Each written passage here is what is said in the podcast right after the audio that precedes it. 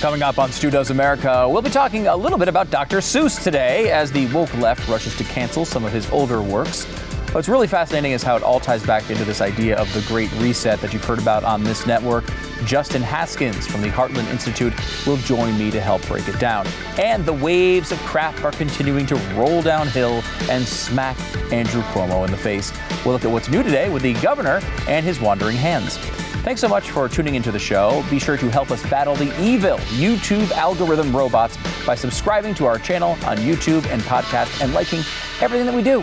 You can find links to, to the stream the show online uh, any way you want, really, at studoesamerica.com.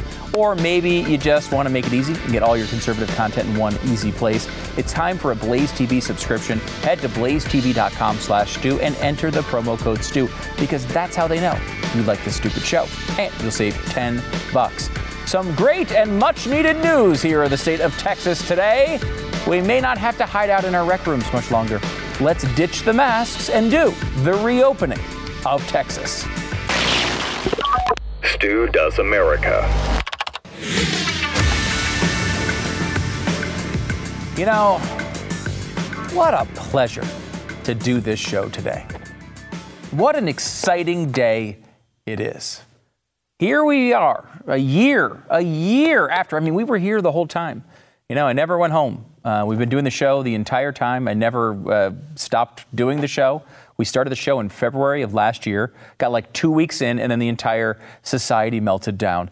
And it was really strange. I remember doing a show on like March 11th and March 12th, wherever it was, where really was starting to sink in that this might be the end of all civilization as we know it. And only a few days later, it was uh, the 15 days to slow the spread. We were all at home. And I remember thinking, you know, you get into a few weeks into that and you're like, are we ever going to get society back? Are we ever going to return to normal? Is this ever going to happen? And here I am, you know, less than a year later, very happily doing a show about the reopening of my wonderful home state of Texas. Um, here is uh, the moment uh, this was being announced today. Governor Greg Abbott did a press conference and made the big reveal. For nearly a half a year, most businesses have been open either 75% or 50%.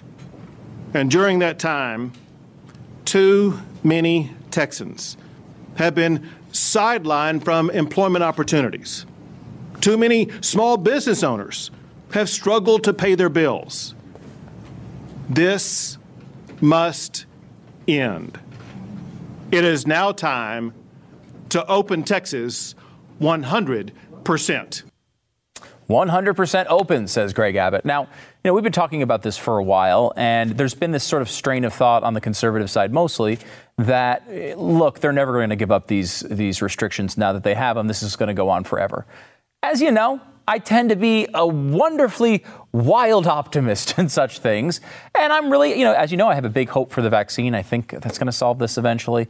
Uh, also, the other thing, and I've mentioned this a couple times, is when Donald Trump was president, uh, he uh, people forget they like to maybe brush over the fact that Donald Trump was the guy who was making the speech about the 15 days to stop the spread, and then another 30 days to stop the spread after that. Also kept a lot of these uh, restrictions in, and there's a big hesitance from any red state to be aggressive in opening up. A couple states did do it. We saw Georgia attempt to do it very early and get smacked down by the president, pu- president publicly uh, at the time. Um, so there's a lot of hesitance by red states to open up, especially before the election, and risk anything going more wrong that was already going. Now the incentives are totally different.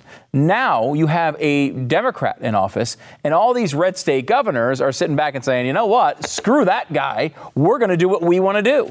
And now there's a bit of a race to open up. I saw also Mississippi opened up, I believe, today as far as the mask mandate goes.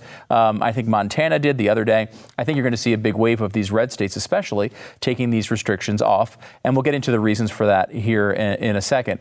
But look, it's a good thing. Uh, freedom is a good thing. And uh, there going to be there could be some rocky roads uh, in front of us, but we have to be able to handle our own lives. Don't you agree?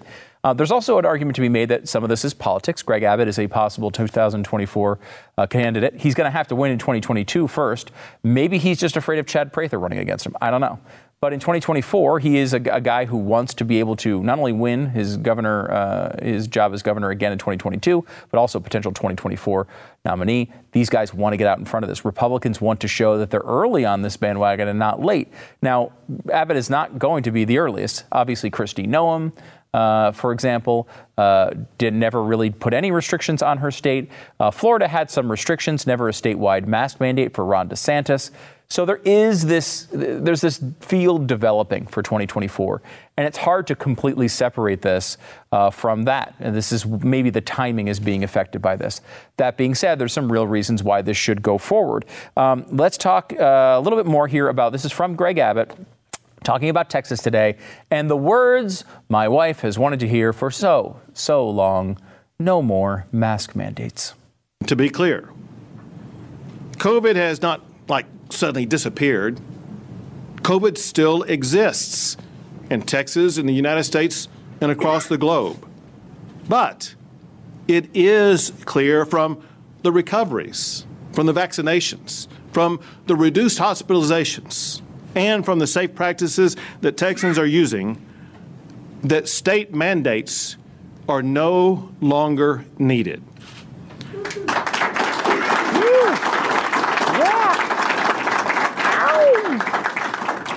So today, I'm issuing a new executive order that rescinds most of the earlier executive orders.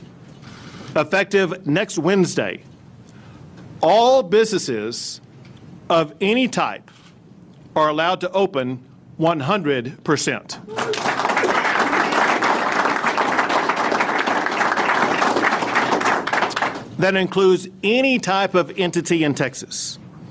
Also, I am ending the statewide mask mandate.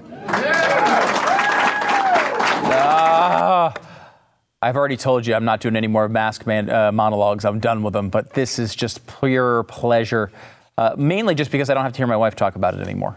And honestly, everybody around here is kind of fired up about, especially, I will say, when you look at the polling, it's not everybody, but the people in the sort of conservative media sphere are very fired up about mask mandates. That happens to be the life I live. I live around lots of people who are in the conservative media. They're all fired up about it. I'm finally happy to see it end. Although, as an ugly person, I will continue to wear my mask out of personal courtesy. Just my promise to you. Um, I will say that if you are in Texas or if you're in Mississippi or one of these other states uh, that is lifting mask mandates, one thing you will notice is that life isn't going to instantly change all that much. You know, uh, uh if uh, you're not going into a Trader Joe's or a Whole Foods uh, without a mask on, because those places are pr- private businesses that can tell you you can come in with a mask or don't come in. And that's private property rights. They should be able to do that, and they they will do that. A lot of chain restaurants will do it, a lot of chain businesses, because they'll have uh, sort of overarching policies from the top of the corporation that require it. Though you'll see a lot of mom and pops, I think, open things up a little bit more quickly. Uh, so look for that uh, around your area. Gavin Newsom, very upset. As you know, Gavin Newsom has uh, managed this situation very, very well. And uh, man, just a guy to look up to uh, when you're talking about real performance against COVID. He tweeted this against Greg Abbott. He said, absolutely reckless. Which is an interesting, uh, I mean, considering his previous behavior, wasn't he like hooking up with his like main uh, campaign head's wife? That seems pretty reckless to me. But apparently, uh, not letting, you know, not making people wear masks is really what the reckless thing is. Um, it's interesting to kind of watch this develop, and I think you got to look at it as a couple of different ways. Number one, there is the political element that we already sort of talked about. Um, you also have the idea and the question is it time to do this? Is it the right time? Why is this occurring? Yes, part of it is just because Joe Biden's president, and every Republican wants to rush and say, screw him, I want to do the opposite of what he's asking us to do. Uh, but beyond that, there's a real good argu- really good argument to, to say, hey, it's time.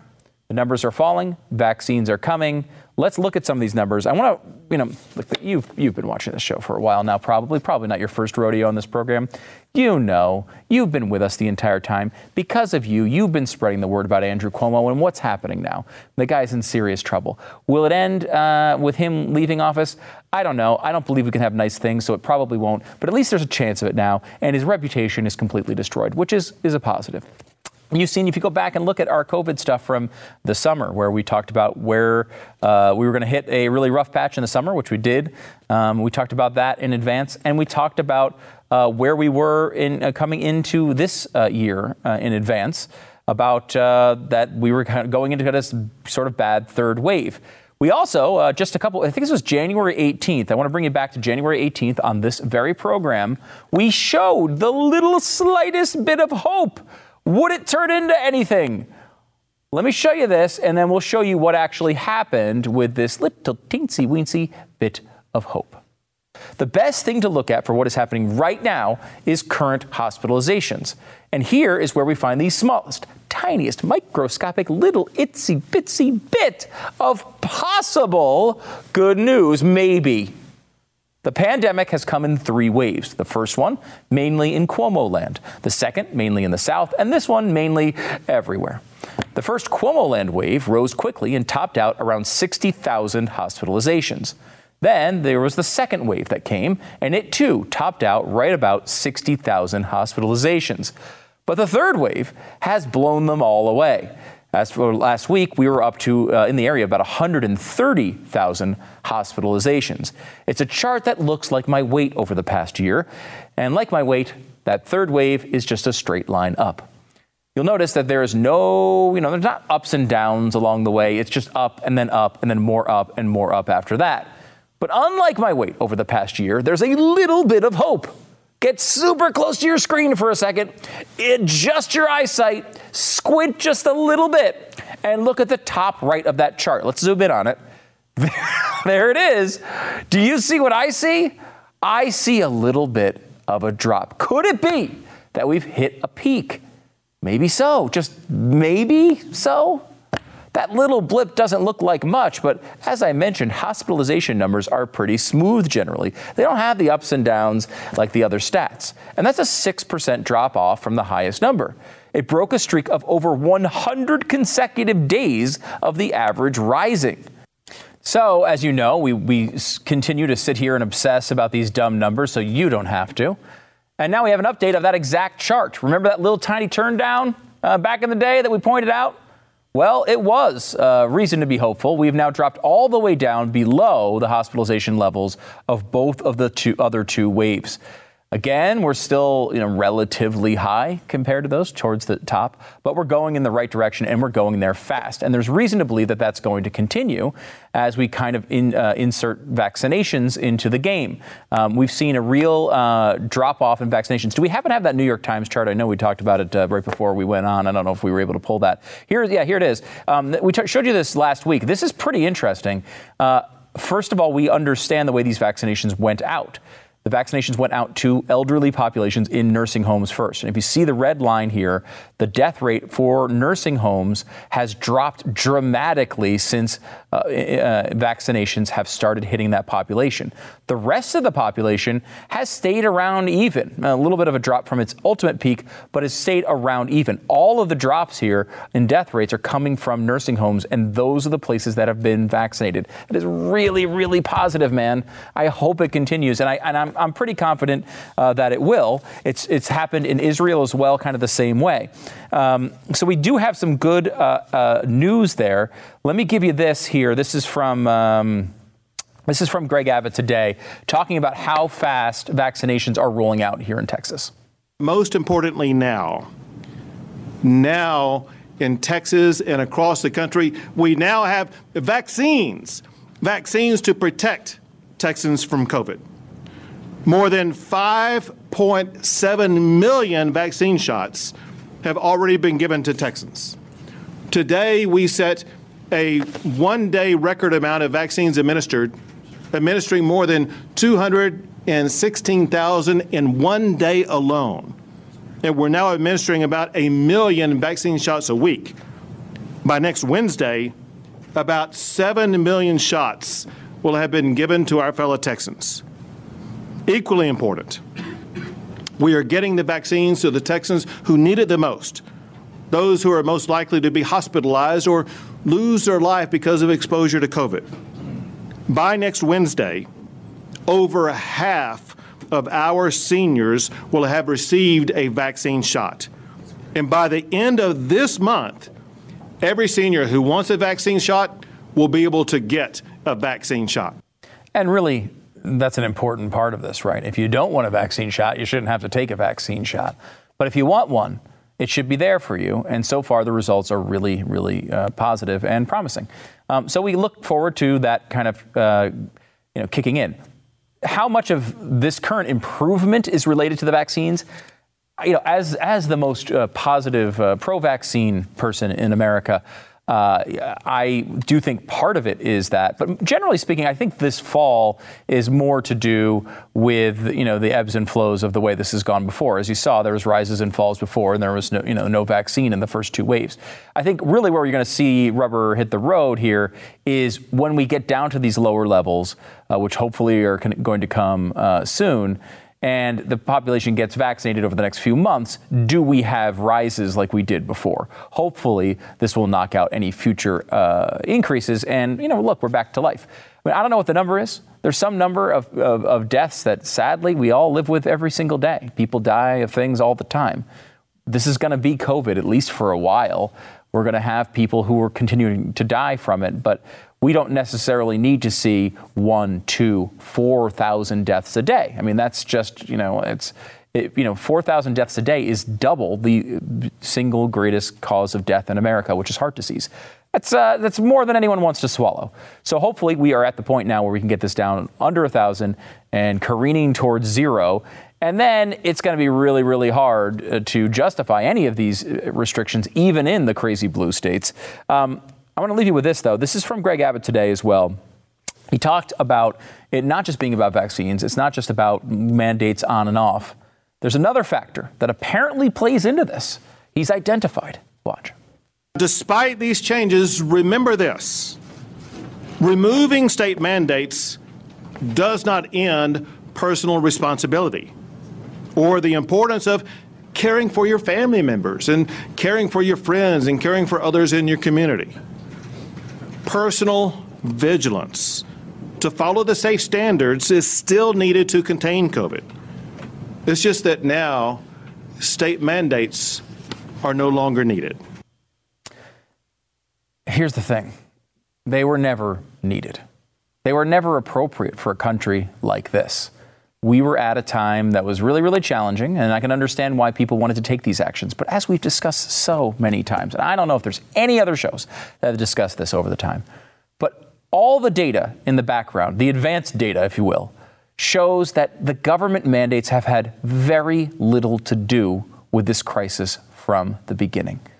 It's had a lot to do with businesses closing down. But as far as the performance against, as far as the disease uh, resilience has gone for state by state, uh, really has not done much. People have done what they believe is right throughout this largely, and they have moved before the government has moved. And that data has proven, I think, for a long time that this was always about personal responsibility. It's not something new. It's always been about personal responsibility and freedom and that balance. That should be something that we all learn from this. You know, we can all sit back and, and talk about the mandates, but in reality, this is our country. In America, the people move first. The government follows the people. We don't follow the government. We've been bitching so much about the schools, we've been bitching so much about mandates, when the, the reality is, it comes down to us and what we do. And when people uh, do what they can to stay safe and try to stay away from this stupid uh, virus, we've seen real success. When people have uh, kind of just blown that stuff off, we've seen problems. But it's still people's personal responsibility and personal right to do what they want to do. It's always been about personal responsibility and freedom. And I'm glad we're finally remembering that in Texas.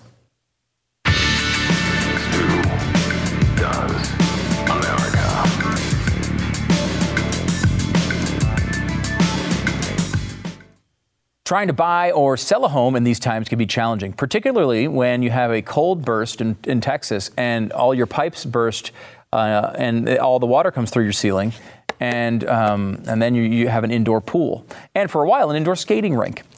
Uh, you can't sell that home really, but if you want to buy or sell a home, you need to go to realestateagentsitrust.com. You need to find the person who has all the contacts. I will say, like people, a lot of times think of real estate agents as people who kind of come in and out of their lives when they're buying or selling a home, and that's obviously the most important time. But if you find a good real estate agent and you can have a great relationship with them, when things go wrong in the middle of a crisis like that, you can call them. You can say, hey, I really need someone to come out here, a plumber. Do you have anybody that you know? These guys are connected to the community and they have great working relationships with uh, the, the craftsmen in your area. And it's, it's interesting that like people would say, well, I don't, I don't think my real estate agent has that. Well, you might not have the right real estate agent then.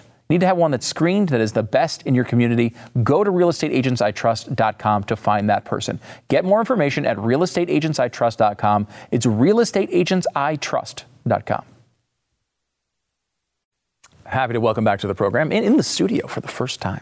Justin Haskins. He's the editorial director of the Heartland Institute, as well as the editor in chief of StoppingSocialism.com, which sounds like a worthy cause to me. I think so. Justin, welcome to uh, Texas Mask Independence Day. Oh my gosh, I love it here. This is what a great time to be alive, right? I don't yeah. have to wear something on my face now without worrying about the Texas I don't know, Rangers tracking me down or something. it's going to be interesting. It's going to be an ex- interesting experiment to see kind of play out here because yeah. there's an element of Texas that's just like, yeah, we're going to do whatever we want anyway. So there's, there's a lot of people walking around yeah. without masks and stuff on here. Um, I don't know that it's going to change all that much that dramatically because really these are decisions especially with like chain restaurants, chain stores that are made at this corporate level. And they're going to say, no, we don't want to be the, un- the irresponsible one. You, we have to still mandate at, you know, masks at Targets and, and Costco's and everything else. Yeah, exactly right. And, and I think the timing is a little suspicious. You know, I heard you guys just had a big storm here and it didn't exactly go very well. No. And, so, and, so, I wonder how much of that has to play into it as well. You yeah. Know, I think the opening of businesses is actually the better thing. Um, all businesses now apparently are going to be able to open 100% capacity, and so I think that's fantastic, especially for those mom and pop shops. But yeah, how much is it going to affect your life if you're just spending most of your time at chain restaurants and, and chain stores and all that? Probably not at all, because they're not going to change anything. Yeah, it's going to go a lot uh, slower. Exactly. Uh, I will right. say most of my life is spent at chain restaurants. Me too. Uh, so I, I, that's pretty much the way I roll. Um, it's interesting to kind of see this uh, play out because I think you have this. You mentioned sort of the politics of it with the storm. There's also a 2024 concern potentially with Abbott. I think there's this race now to be the first to loosen these restrictions if you're in a red state. And, and the, the, the sort of incentives are different for these governors. When Trump was president, it was like, you know, he had people out there saying, like, you know, we need to you know, have restrictions. We don't want these numbers to go up. Now Biden's president. And now, like, the incentives are, well, he's saying he wants masks. We don't want masks. Like, yeah. there's now that red state push to be the first to open everything up. Oh, without question. And, and just recently at CPAC, when they did a straw poll, number one, Trump, mm-hmm. number two, Ron DeSantis. Yeah.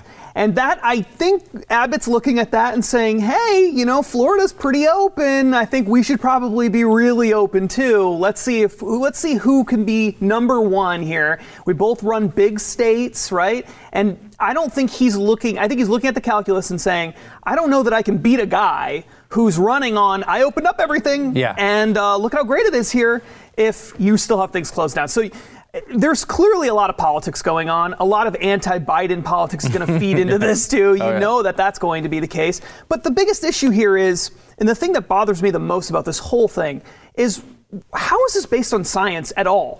I mean, look at the case numbers. Look at the people who are dying, and then go back. I don't know, like eight months ago. I mean, does it really matter? I mean, why didn't they open things back up back then? Why did they ever shut anything down? When they yeah. shut things down, it wasn't as bad as it is right now. Yeah, no, it is. I mean, it's it is coming down, but you're right. I mean, we just talked about this. It's still at basically the peaks of the first two waves. Right. I think one of the like if you go back to a year ago and you're talking March, you're talking April, especially because we didn't have any tests there at least is an argument, right, to, uh, where I can understand what the thinking was, and by Donald Trump, right, who came out and said, "Hey, 15 days to, to slow the spread." You could at least understand it, even though yes. on a personal liberty grounds, I, would still oppose it. Um, but but once you get to this point where you have all these tests, where, where the vaccine's becoming available, um, where we've learned so much more, where the treatment is so much better, where there are things you can do if you do get it, I mean, we've crossed that line of absurdity I think going up to the election, there was a lot of posturing about how it would affect the election. Now I think we're at that place where, at least in red states, I, I still think Gavin Newsom and Andrew Cuomo are going to be awful. Uh, but I think, at least in red states, you're going to see this really start kicking in. Absolutely. Well, especially because when you look at the data, there's, I mean, you have lockdown states, you have states that didn't lock down, you have mask mandates, you have all these different things, and yet the data doesn't seem to show that it's made any difference at all. yeah, yeah. so if you are getting destroyed by this, and the mask mandate isn't really destroying anyone, yeah. but closing down the businesses is, if you're getting destroyed by this and you're looking at the, the COVID numbers and you're saying, well, this state over here is open up and they're not having, they're just as bad off as we are, they're yeah. not any better off you know, how do you justify that? And I think the longer this goes on, especially in red states, the easier it's going to be politically to say, hey, you know what, let's just open up everything and, and start getting our economies rolling again, getting kids back in schools again, yep. all of that stuff.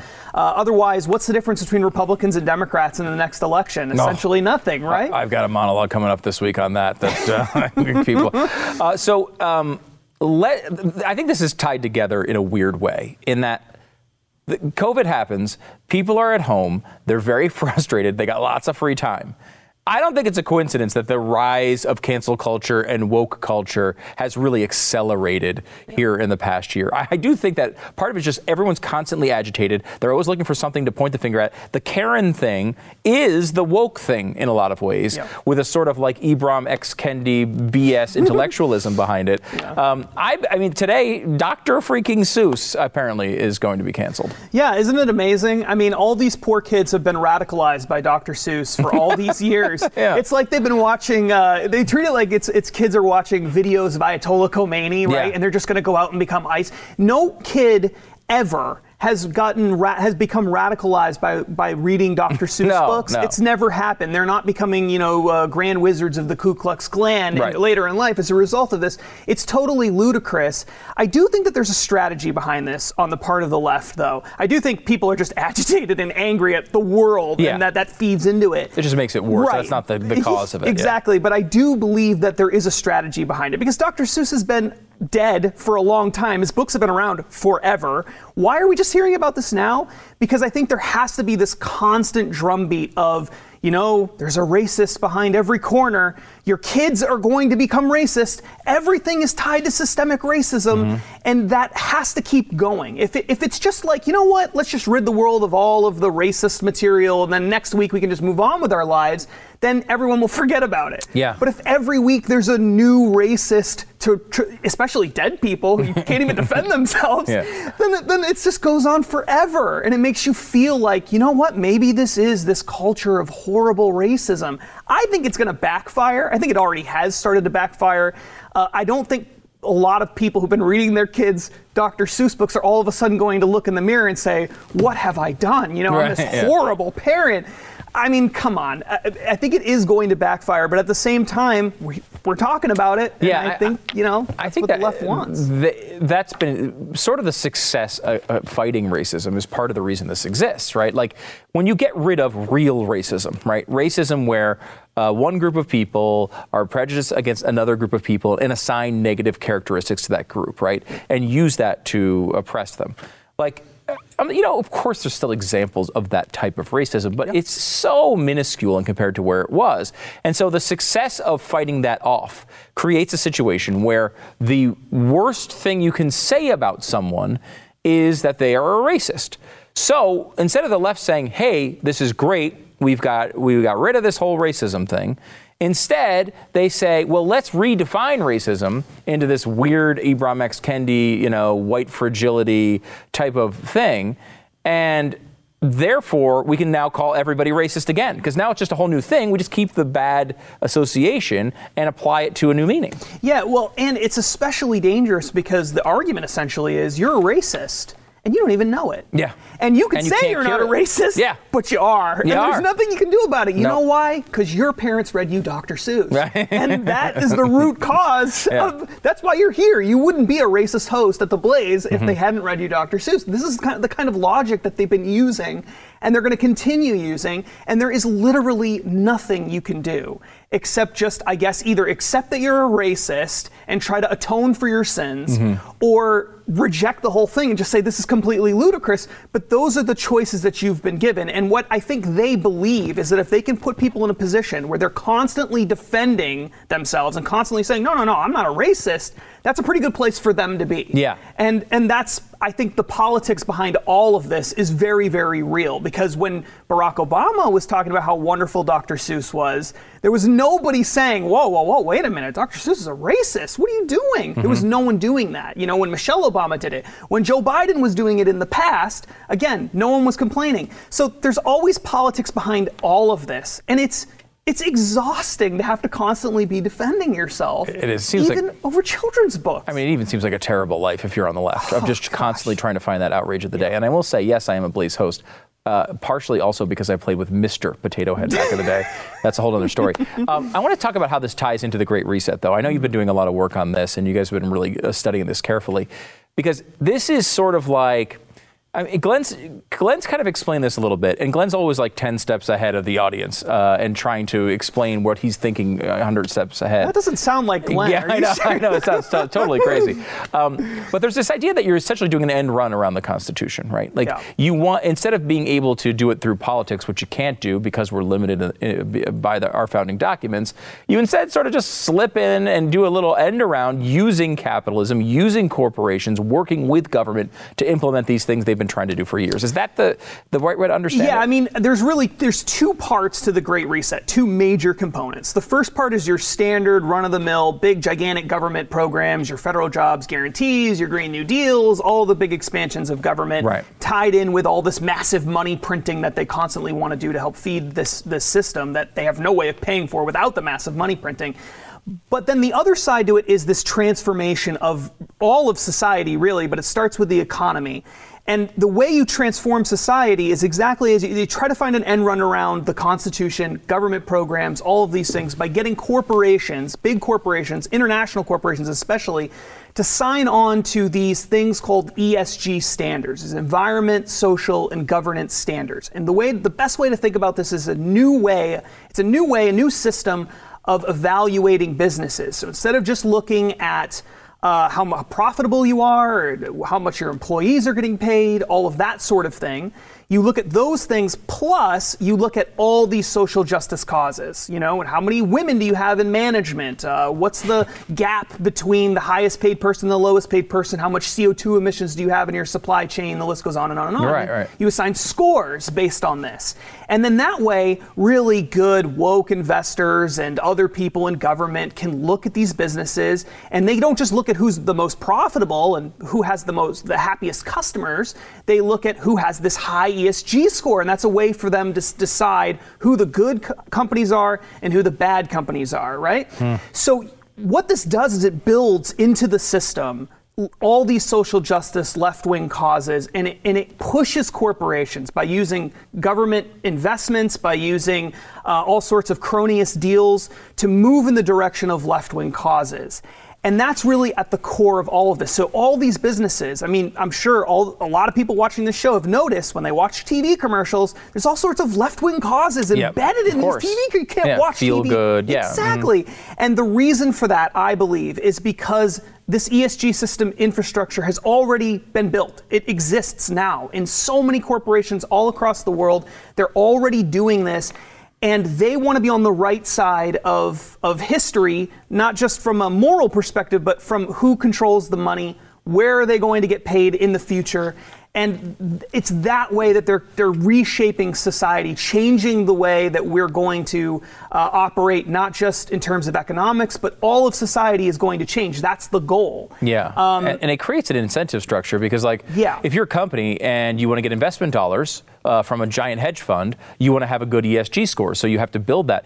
And it's similar to the way that you see with like these conservative organizations. I know FreedomWorks did it. A bunch of places will do it. Like Club for Growth, I think, has a score type of thing where you have like a you know freedom score or whatever. Yeah. And so a key vote comes up And these Congress people know they're going to get a challenge from their right if they don't have a good score. So they're motivated to try to get that score higher. In my view, some of these things work really well in that circumstance. But this is the opposite, right? Like they're just motivating them into this left wing sort of universe by incentivizing them to get this dumb mythical score higher.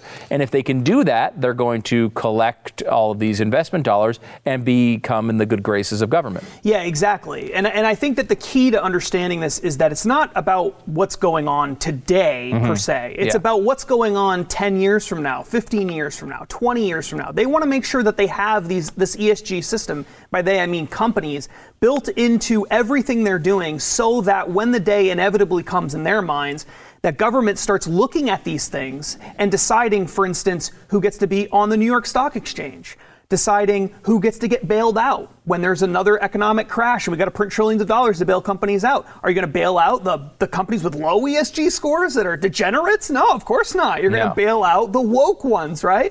And so when you're looking at all of those factors, that's what they're concerned about.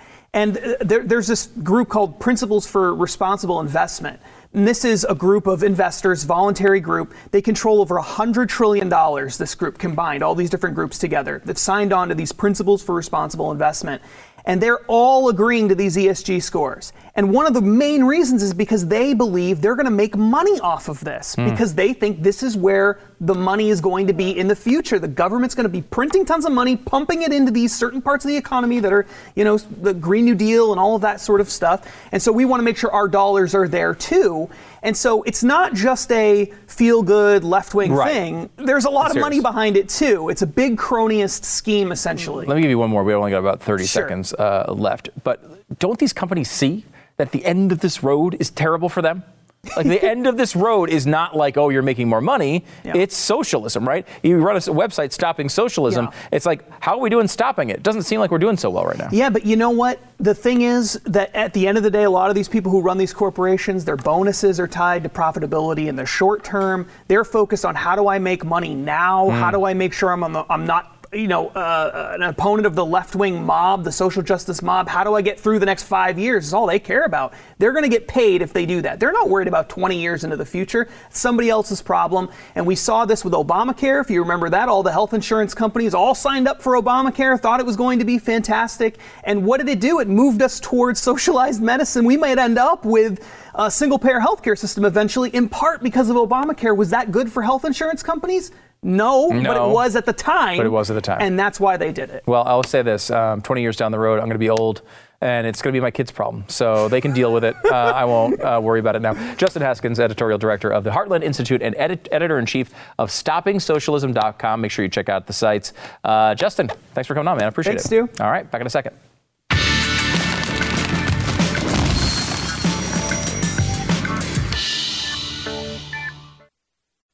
Before we start tonight, uh, let me say something that I'm sure is very obvious to you who watch my show. And thank you for that. You're straight with me, I'll be straight with you. Obviously, I'm aware of what's going on with my brother. And obviously, I cannot cover it because he is my brother. No. Now, of course, CNN of course. has to cover it. Right. They have covered it extensively, yeah. and they will continue to do so. Okay. I have always cared. No, you haven't. Very deeply. Never. About these issues. Not one bit. And profoundly nope. so. Not, I just wanted so. to tell you that. There's a lot of news going on that matters also. So let's get after that. Yeah, I bet. Let's get after that. Look, I mean, if it is, oh, if I can acknowledge that it may be very difficult for Chris Cuomo to cover his brother hitting on 23 year olds or whatever all the time. I get that that might be an issue, might be a little awkward. I get it. Um, but you can't have Chris Cuomo praising his brother during COVID when he was murdering all the grandmas and then uh, act as if he's just going to be hands off when it's bad news. They, they allowed him to praise and praise and praise and praise his brother when everyone thought he was doing a good job, with the exception of, I don't know, this show and a couple of other people. Um, and then uh, they give this out. Uh, oh, well, I'm, I'm obviously too biased to, to do this coverage of this. It's, it's completely ridiculous. Frankly, CNN is doing a terrible job through this. I am not, I, I, I, try to be fair.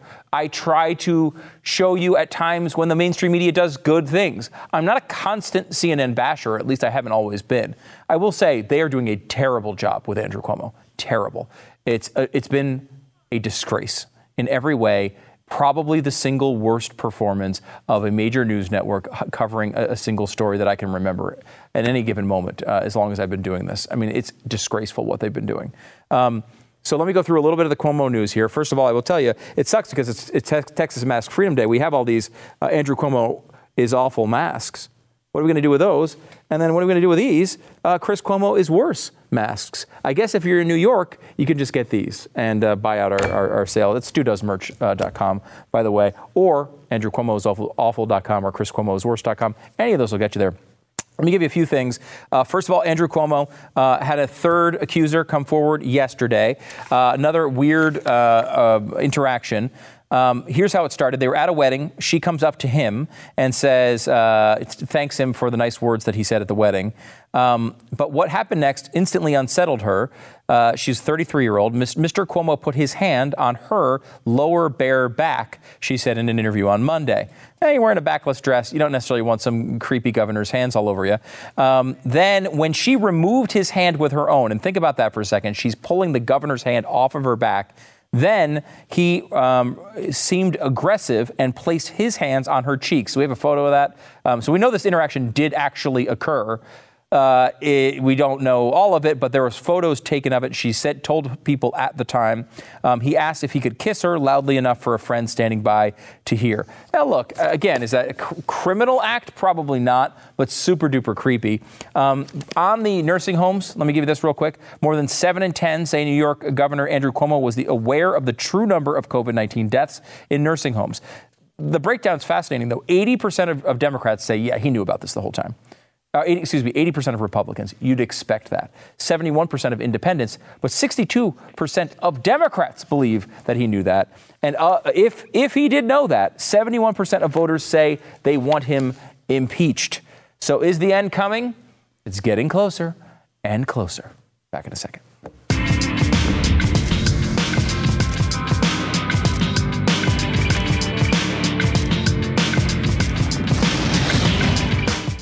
So, did you get paid to give big government or big tech all of your data? Did they say, hey, we got a business model we're building on this? Do you mind just giving us all your stuff? We'll give you some cash. Do you, are you an investor in these companies? Because uh, I keep going down this road. Why am I giving them all my data? Why don't I protect my personal data uh, from big tech? Why don't I do that?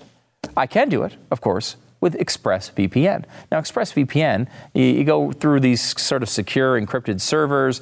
Uh, the companies can't see your IP address at all. They can't monitor your activity. They can't get all your data and sell it to people. They can't do all the things they want to do. And that makes me feel extra good. ExpressVPN, you just download it uh, on your phone or your computer. You tap one button and you're protected. And I will say, some of these VPNs, they don't work so great. They will slow down your phone, they'll slow down your computer, they'll slow down your device. That's not ExpressVPN. Works smoothly the first time. ExpressVPN.com slash Stu, E-X-P-R-E-S-S-V-P-N dot com slash Stu. Get three extra months free with ExpressVPN.com slash Stu. So, am I glad the mask mandate in Texas has been lifted? Sure am. Sure am.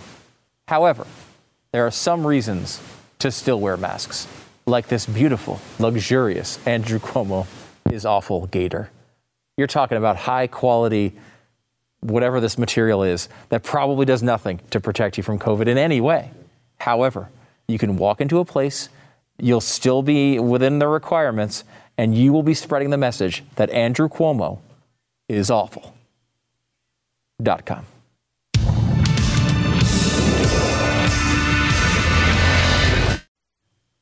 Stu Does Merch is the place to go for whatever Cuomo you happen to dislike more. Uh, so go get your masks while they still last, your cups, your mugs, everything else. We will see you tomorrow with more Cuomo bashing. Good night.